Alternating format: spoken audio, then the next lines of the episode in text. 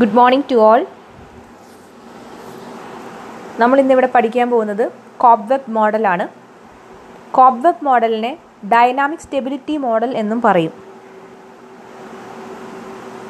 ഈ ഡൈനാമിക് എന്ന് പറയുന്ന വേർഡിന്റെ അർത്ഥം ചേഞ്ച് എന്നാണ്.